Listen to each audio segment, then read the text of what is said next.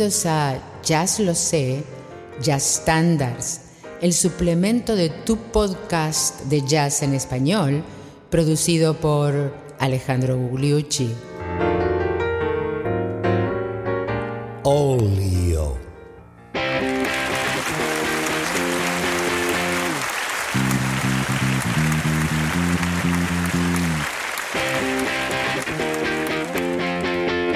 Qué tal amigos, bienvenidos al episodio 137 de Jazz Lo sé Standards.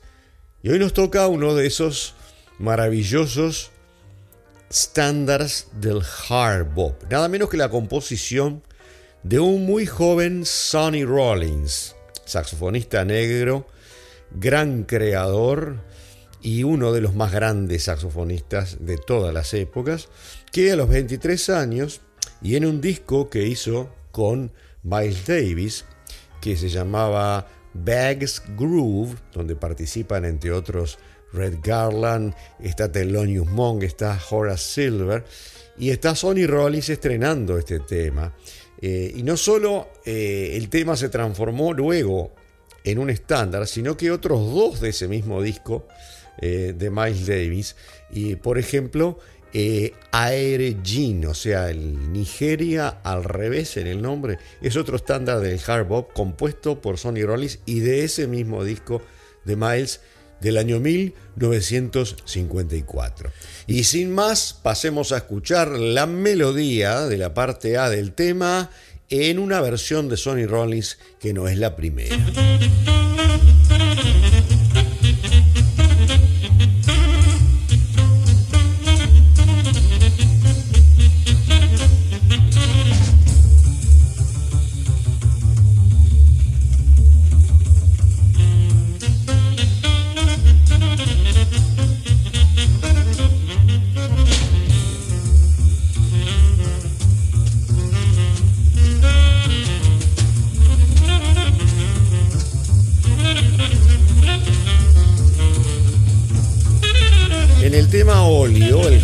Sonny Rollins en el año 54 utiliza el mismo truco que ya habían usado frecuentemente Dizzy Gillespie y Charlie Parker, que es recurrir a una melodía, una secuencia de acordes, mejor dicho, conocida de un tema importante, como por ejemplo I Got Rhythm de George Gershwin, que fue utilizado para óleo, que había sido utilizado en Anthropology por Charlie Parker, que fue utilizado en Salt Peanuts por Dizzy Gillespie, estamos hablando de la secuencia de acordes, no de las melodías, y además por Thelonious Monk en Rhythm and Ing. Fíjense todo lo que ha dado el clásico I Got Rhythm de George y Ira Gershwin.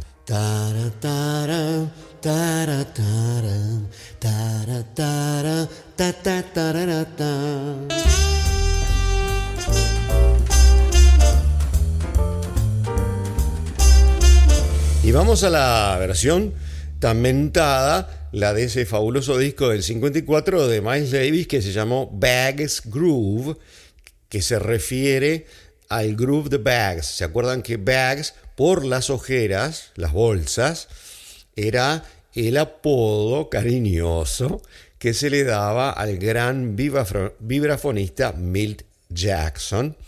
Eh, que es el autor del tema y que por supuesto también está en este disco. Vamos a la versión de, Miles con, con Sonny Rollins y con los otros artistas que ya nombré en el solo de Miles con la sordina.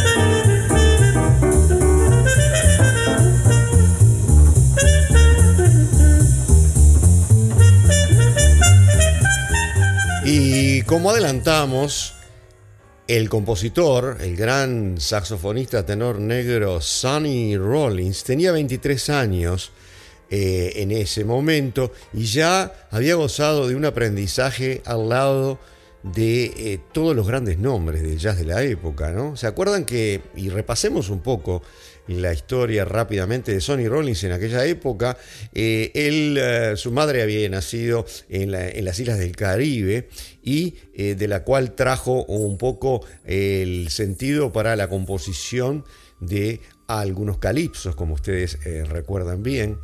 Y decíamos que ya en el secundario, en el liceo, el gran Sonny Rollins, que nació en Sugar Hill, en Manhattan, ah, había tocado junto a Jackie McLean, un gran saxofonista alto, y a Kenny Drew.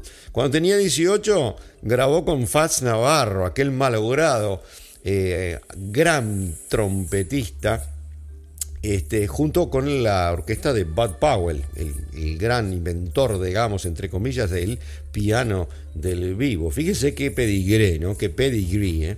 Eh, y también tocó con Parker, con Thelonious Monk, obviamente, con Miles Davis y con el Modern Jazz Quartet. Eh, y luego de esta sesión, la, que acabamos de escuchar, la de 54, fundó junto con Clifford Brown el famoso quinteto de Clifford Brown y Max Roach, que fue el grupo de Harbaugh por excelencia eh, por varios años.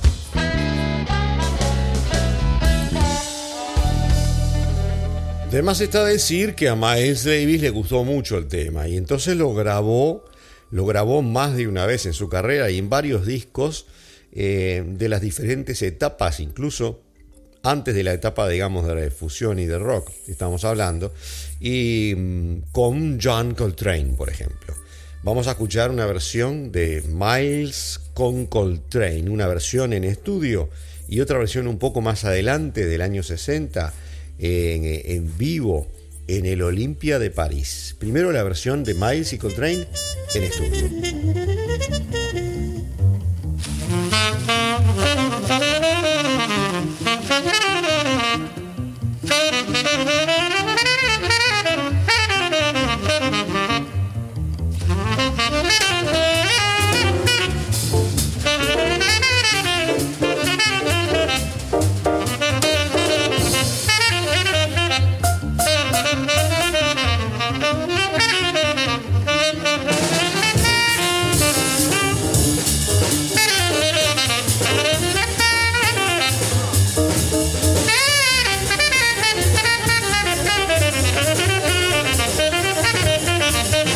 Espectacular John Coltrane en sus primeras fases cuando tocaba música eh, tonal todavía. Eh, es este, maravilloso de escuchar junto con el conjunto eh, quinteto de la época del gran Miles Davis. ¿Se acuerdan? La segunda fase de Miles Davis, la primera había sido la de, la de Bob junto con, con Charlie Parker. luego había estado en el nacimiento del Versos de Cool y en realidad estamos hablando aquí de la tercera fase de los quintetos de eh, Miles Davis con eh, John Coltrane antes de eh, llegar al álbum charnela digamos Kind of Blue. Vieron que el tema óleo tiene sobre la secuencia de acordes de I Got Rhythm la parte A, una melodía completamente diferente, muy bopera, eh, muy atrayente y que yo, por ejemplo, eh, no soy capaz de cantar. Es, de una, una complejidad un poco más que en la que podemos repetir el común de los mortales, digamos. Y por eso es tan atrayente. Pero como tiene la secuencia de acordes de I Got Rhythm, es buenísimo para cualquier jazzista que se precie para largarse a improvisar. E incluso Incluso Sonny Rollins a la parte B no le puso una melodía específica, sea que cada uno la puede hacer como quiera la parte B del tema y luego largarse a la improvisación siempre sobre los cambios de acordes de I Got Rhythm y no hablábamos más, vamos otra vez a disfrutar de John Coltrane con el quinteto de Miles Davis, pero esta vez en vivo en el 60 en el Olympia de París.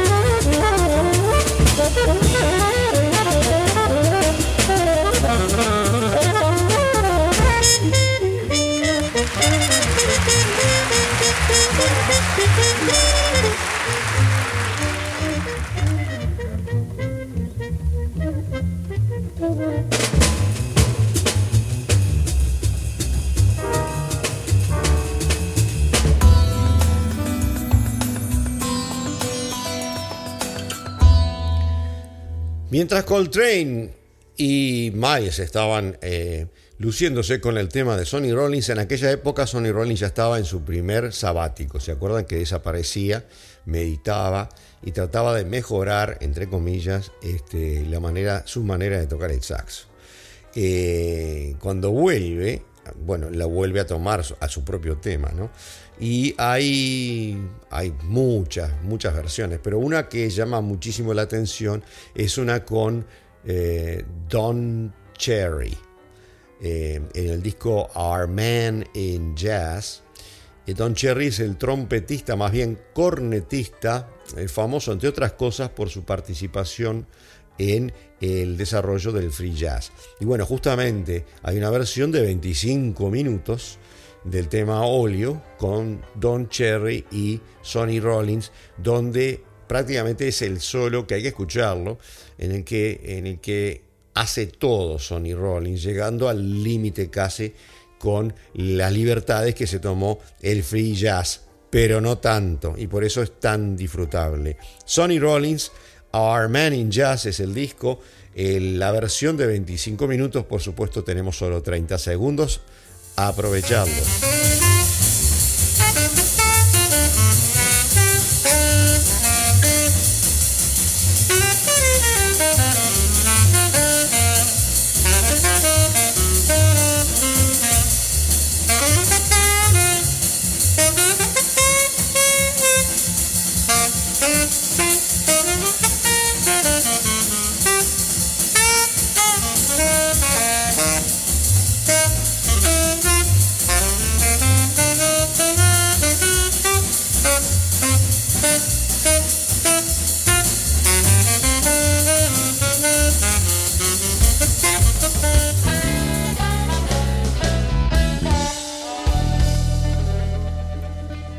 Vamos a dejar un poco los vientos y este tema es atractivo para todo jazzista eh, y, por lo tanto para los pianistas. Les propongo ese clásico interludio que a veces hacemos de eh, agrupar a algunos pianistas. Y bueno, vamos a empezar por el gran pianista blanco eh, Bill Evans. En el famoso disco aquel a todo el mundo le gusta Bill Evans, Everybody Likes or Loves Bill Evans, en el cual toca de una manera muy particular que le debe mucho al famoso pianista casi ciego, eh, gran creador, muy original, del cual ya hemos hablado, Lenny Tristano. Bill Evans.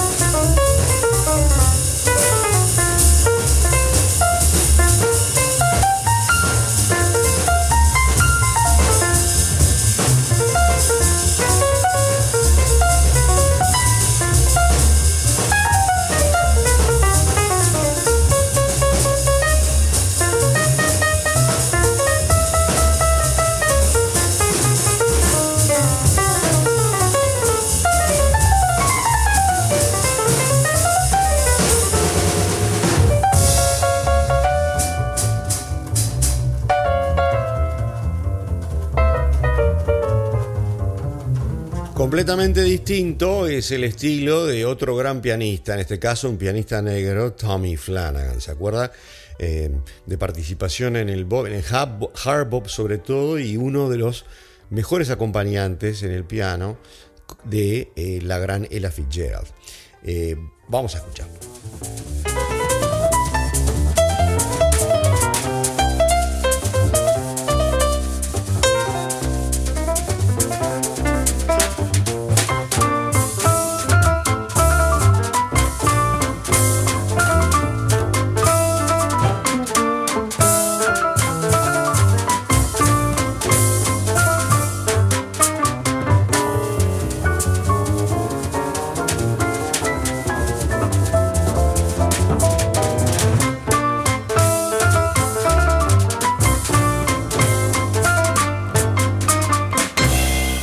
Repasamos otra vez la melodía originalísima de Oli, otro de los grandes pianistas que ya es más contemporáneo, es Keith Jarrett, un tipo muy original, eh, mm, cómodo en el clásico y también en el jazz, que ha sabido hacer muchos estándares con su conjunto a lo largo de los años, más de dos décadas, eh, con Gary Peacock en el bajo y con Jack DeJohnette en la batería, que es impresionante el trío. Bueno, vamos a escuchar una grabación en el Blue Note en vivo de Keith Jarrett.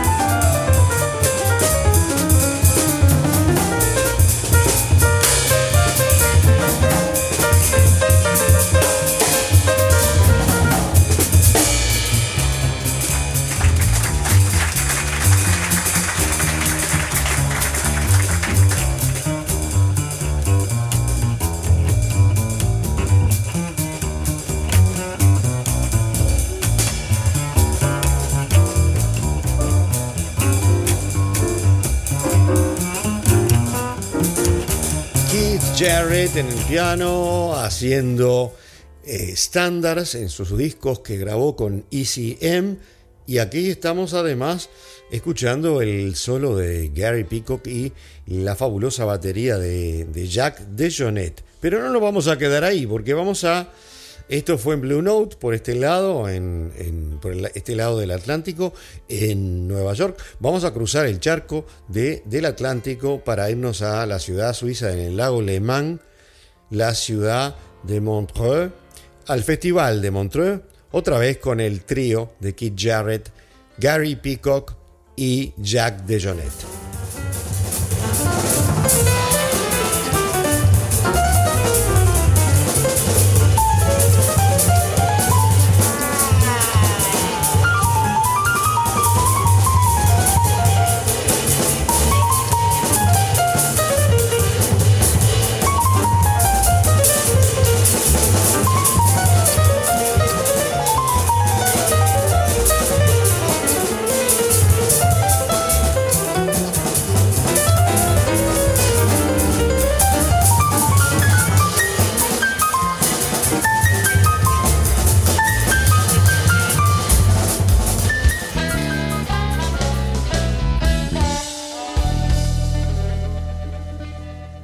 Pianista que vamos a escuchar en este pequeño mini bloque es un pianista negro de Tennessee, nacido en 1931 y muerto en 1989 eh, en el mismo estado de los Estados Unidos, eh, Phineas Newborn Jr., Phineas Newborn Jr., un pianista importante, pero lamentablemente su carrera fue interrumpida muchas veces por problemas de salud y por lo tanto eh, no, hemos tenido la oportunidad de presentarlo hasta ahora y lo hacemos entonces y pagamos esa deuda en este momento. Un pianista que tuvo eh, las influencias de Artetum, las de Oscar Peterson y las de Bud Powell integradas en su manera de tocar, ustedes lo van a escuchar, y de quien nada menos que Oscar Peterson dijo, dijo que si tuviera que resumir un pianista que de alguna manera en forma cronológica eh, lo seguía a él, tenía que decir que era Phineas Newborn Jr.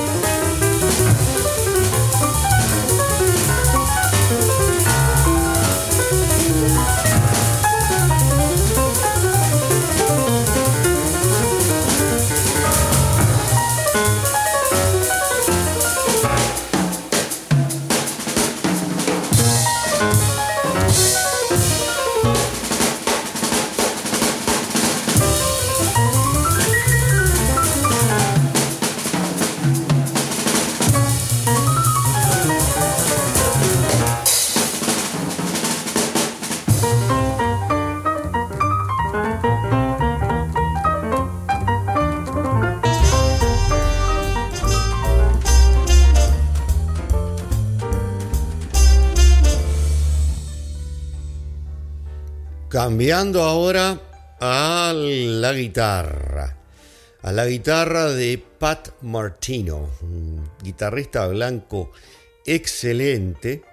Y en este caso, en una grabación acá en California, en la ciudad de Oakland, en, la, en, el, el área de la bahía de San Francisco, en el famoso restaurante y club de jazz japonés Yoshis y está acompañado eh, nada menos que por uno de los grandes del, eh, del órgano Hammond B3, de los grandes actuales intérpretes del órgano Hammond B3, eh, Joey DiFrancesco.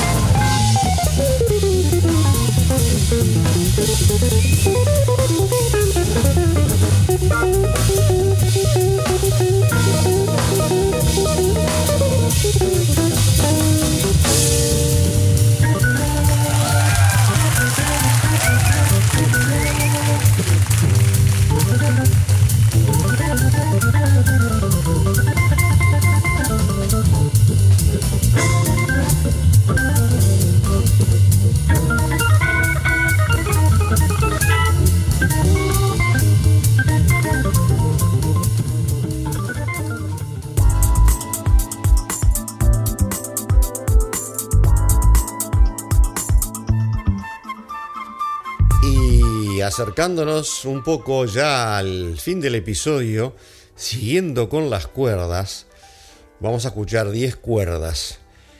Las 6 de la guitarra de Joe Pass, nada menos, acompañando a las 4 del contrabajo maravilloso del gran bajista danés Nils Henning Erster Pedersen y el solo de Pedersen.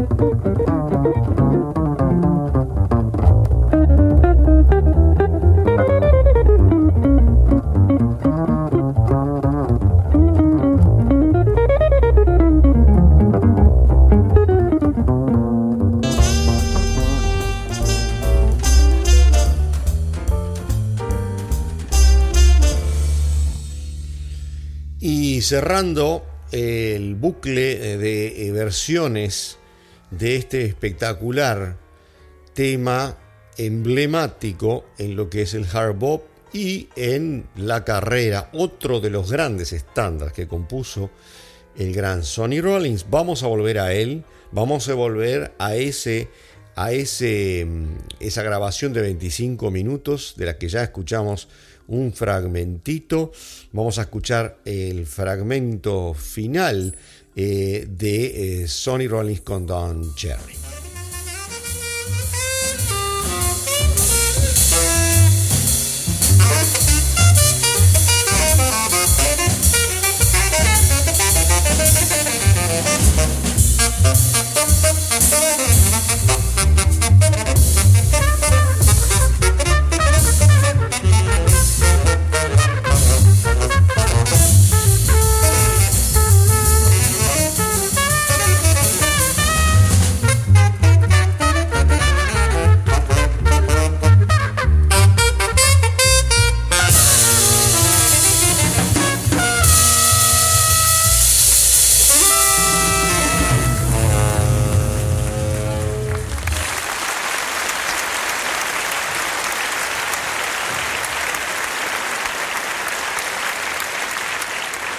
Y así, queridos amigos, llegamos al término de este episodio, de este episodio de Hard Bob, de, de Sonny Rollins y de tantos otros, el episodio número 137 de Jazz Los Estándares.